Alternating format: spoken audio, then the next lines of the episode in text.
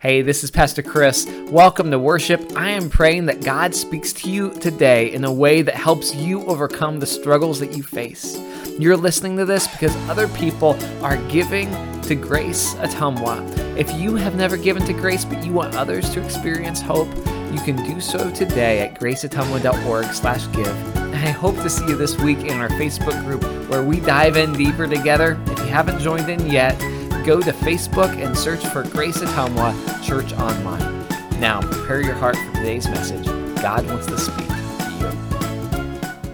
Happy Easter! I'd like to hear one of your favorite Easter memories. What's an Easter memory that just makes you smile? Type in the comments right now. I'll tell you one of mine. As, as a kid, we started this tradition maybe in elementary school or when I was in middle school, this tradition of of when we came up uh, to the living room to find our Easter baskets one year, our Easter baskets weren't there. And instead, there's a clue, a riddle that we had to solve. A, a, riddle that said something like, I'm feeling hungry. I need to go find some carrots. And then we have to go where we kept the carrots in the refrigerator and follow it to try and find our Easter basket. And, and we get in there and we think, really? Our Easter basket's in the refrigerator? And we get there and it's not there.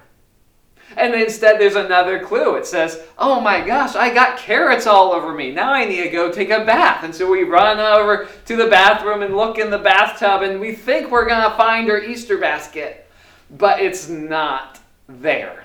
Instead, there's another clue and it says something about needing to find something in the garage. I don't even remember what this bunny needed to get in the garage, but we run all the way out to the garage. Our feet are on the cold garage floor, finding this Easter basket, and finally we find it. I want to hear about some of your favorite memories. And I also want to think about how we all have beliefs that hold us back we have these times that we think. We think that if we follow this path, we'll get to the thing we're looking for, except we don't. It lets us down. These are self limiting beliefs, lies, and half truths that we cling to, that keep us from believing the truth and living the life that God has for us. Do you know what yours are? You may have once believed the lie, for example, that you have to be perfect, always planning one step ahead to find security. You may have believed the lie that you have to be over the top helpful, beyond what anyone else is, just to be accepted. Or you have to achieve something great. You have to be successful. You may have believed the lie that there's something missing inside you, something that makes you significant, and you're searching and searching and searching, trying to find out what that is. Or maybe someone's told you you're just too needy. Maybe you've told yourself you have to watch your back because no one else is going to look out for you. And maybe you've believed that lie that you have to sacrifice who you really are to be the ultimate peacemaker, just to make everyone else get along. And I realize some of these might be hitting a little close to home. Today, as you hear the Easter story, the story of the empty tomb, I invite you to reflect, to consider how Jesus overcame the half truths that hold you back how Jesus conquered and had victory. Today we're reading from John chapter 20, verses 1 to 8. Early in the morning, on the first day of the week, while it was still dark, Mary Magdalene came to the tomb and saw that the stone had been taken away from the tomb. She ran to Simon Peter and the other disciple the one whom Jesus said, or one who Jesus loved and said, They have taken the Lord from the tomb, and we don't know where they have put him. Peter and the other disciple left to go to the tomb. They were running together. But the other disciple ran faster than Peter and was the first to arrive at the tomb.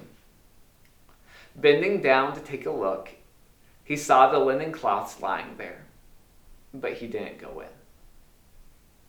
Following him, Simon Peter entered the tomb and saw the linen cloths lying there. He also saw the face cloth that had been on Jesus' head. It wasn't with the other clothes, but was folded up in its own place. Then the other disciple, the one who arrived at the tomb first, also went inside. He saw and believed. This scripture that we just read today takes place on Easter Sunday. But the story actually begins two weeks before Easter. Two weeks before Easter, in John chapter 11, where we read that a certain man, Lazarus, was ill. He was from Bethany, the village of Mary and his sister Martha. So the sisters sent word to Jesus saying, Lord, the one who you love is ill.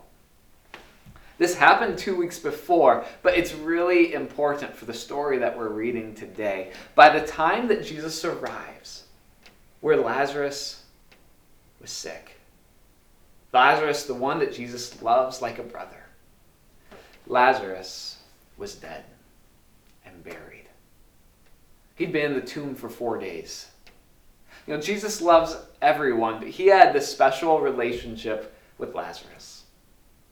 And Jesus talks with the sisters and mourns for his friend. And then he goes to the tomb and commands for the stone covering the entrance of the tomb to be removed, to be rolled away. And after some protests, they finally remove the stone. And Jesus says in this loud voice, Lazarus, come out. And the dead man waddles out of the tomb. His feet are bound, his hands are tied, his face is covered in grave cloth. You can't even see the person. When he was set free from death, he couldn't set himself free from his grave clothes. He didn't have it in. He was just stuck and trapped.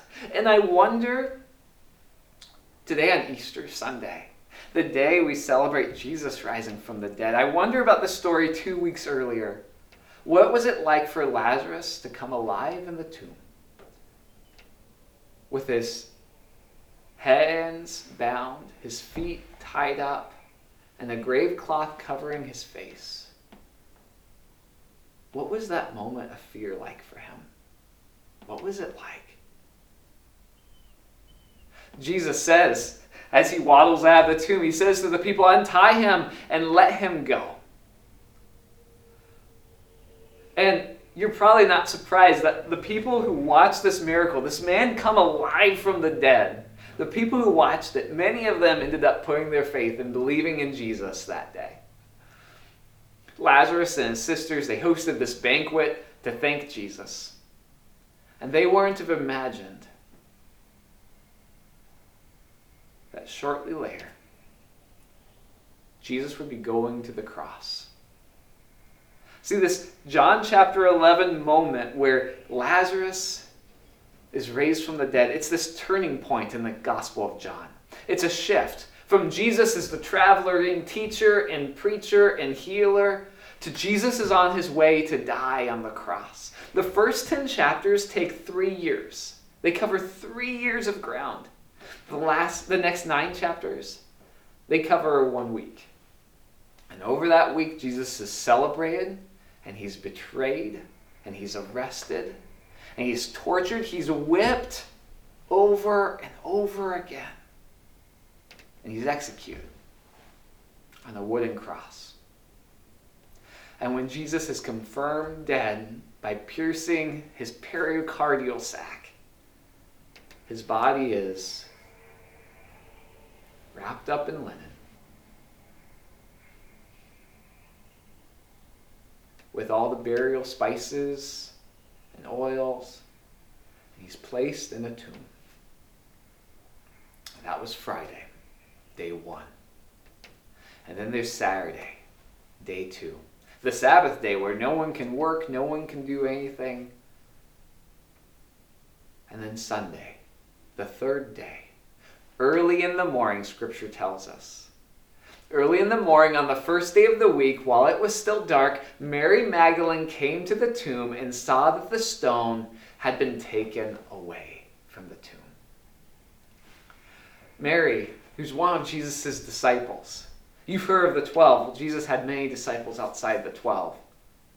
And early, as soon as she could, before it's still dark, after she's done observing the Sabbath, she comes to the tomb to mourn.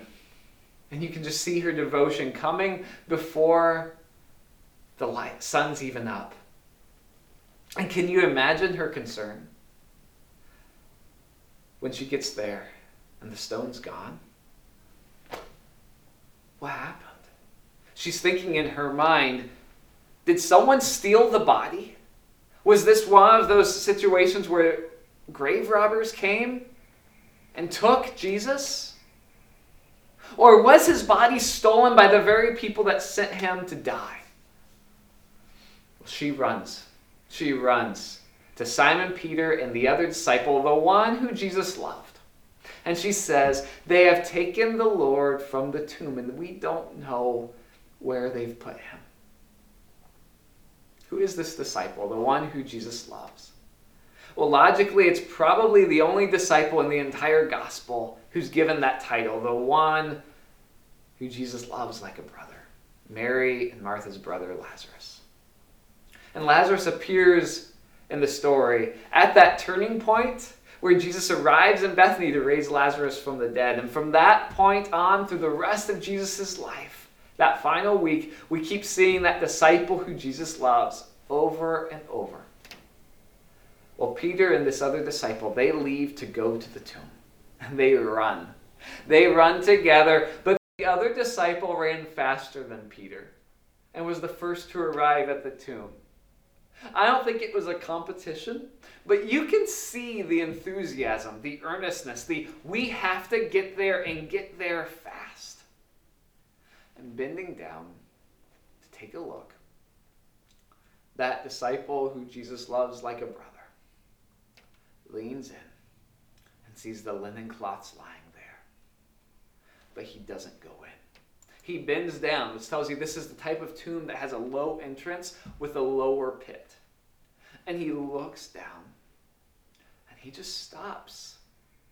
He doesn't go in. And I don't believe it's out of politeness of, oh, I'm going to wait for Peter. I'm not going in first. I don't think that was it. Last time we saw a tomb in this story was when the stone was rolled away at Lazarus's tomb. And if this disciple was Lazarus, just a week ago, he was in his own tomb.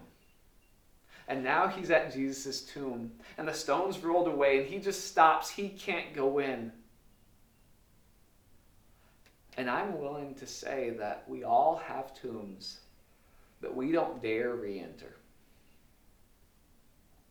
Tombs that they hold our fears, they hold our memories that we don't want to think about. They hold the things that drive us, the fears we run from, and the half truths that seem to be the reason we do so many things that we do. What Lazarus sees at this tomb doesn't quite make sense. He was expecting, based on Mary's report, to find an empty tomb. Or at the very least, a wrapped up and tied up corpse in the tomb. But instead, he sees strips of linen, grave cloth, but no corpse. A thief won't take the time to carefully untie and unwrap the body. They won't do that. They're hurrying. They don't want to get caught. So, what could this mean? The story continues that following him, Simon Peter enters the tomb and saw the linen strips of cloth lying there. And he also saw the face cloth that had been on Jesus' head. And it wasn't with the other cloth, pieces of cloth, but was the other clothes, but it was folded up in its own place. There's a neatness to how these grave clothes were left. It's nothing like when Lazarus just stumbles out of the tomb, wrapped up and tied up a week earlier.